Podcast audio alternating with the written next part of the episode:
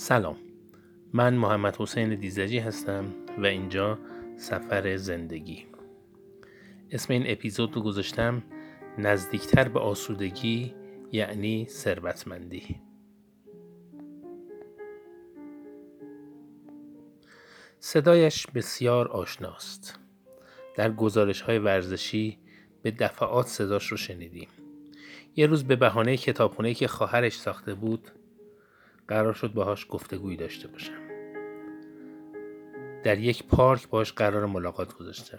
جایی در خیابان آفریقا. نشستیم و گپ زدیم. خواهرش خارج از کشور زندگی می‌کرد و بنابراین باید هر سوالی داشتم با اون در میون میذاشتم.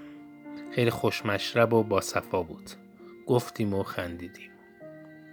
خواهرش یعنی دکتر مهین حسیبی پزشک متخصص ایرانی مقیم آمریکا بود. ایشون تو عراق یک کتابخونه ساخته بود. من از آقای حسیبی پرسیدم چرا کتابخونه؟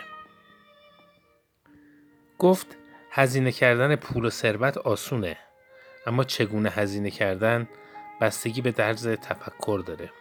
خانم دکتر تعلیفاتی هم داره و از یک شغل خوبم برخورداره. ایشون از مردم آمریکا پول در میاره ولی برای مردم کشور خودش در ایران هزینه می‌کنه. من در این 60 سال سن عمرم هنوز یک انگشتر و گوشواره در دست و گوشش ندیدم. ایشون می‌تونه خیلی خوب بپوشه و دنیا رو بگرده ولی سادگی و بیپیرایگی رو ترجیح میده. پرسیدم بارستنین صفت یک انسان نیکوکار؟ جواب داد خدمت مخلوق بی مزد منت کردن.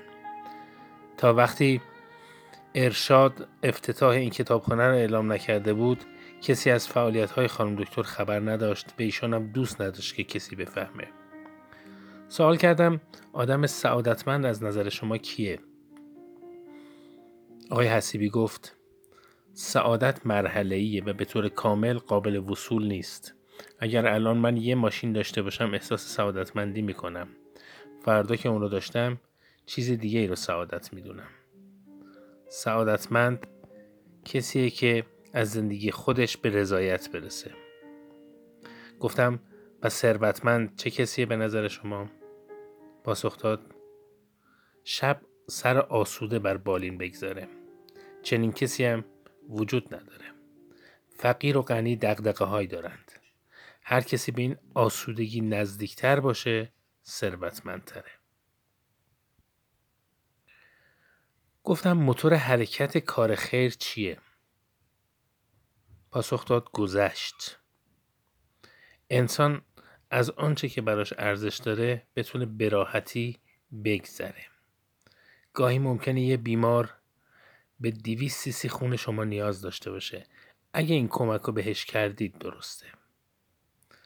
حرفای من و آقای ایرج حسیبی مدیر سابق دبیرستان کمیل کارشناس، نویسنده، مترجم و مفسر ورزشی رسانه ها بیش از این چیزی بود که الان براتون گفتم. شاید در یه فرصتی دیگه نکته هایی رو از اون اصل گفتگو دوباره بهتون تقدیم کنم.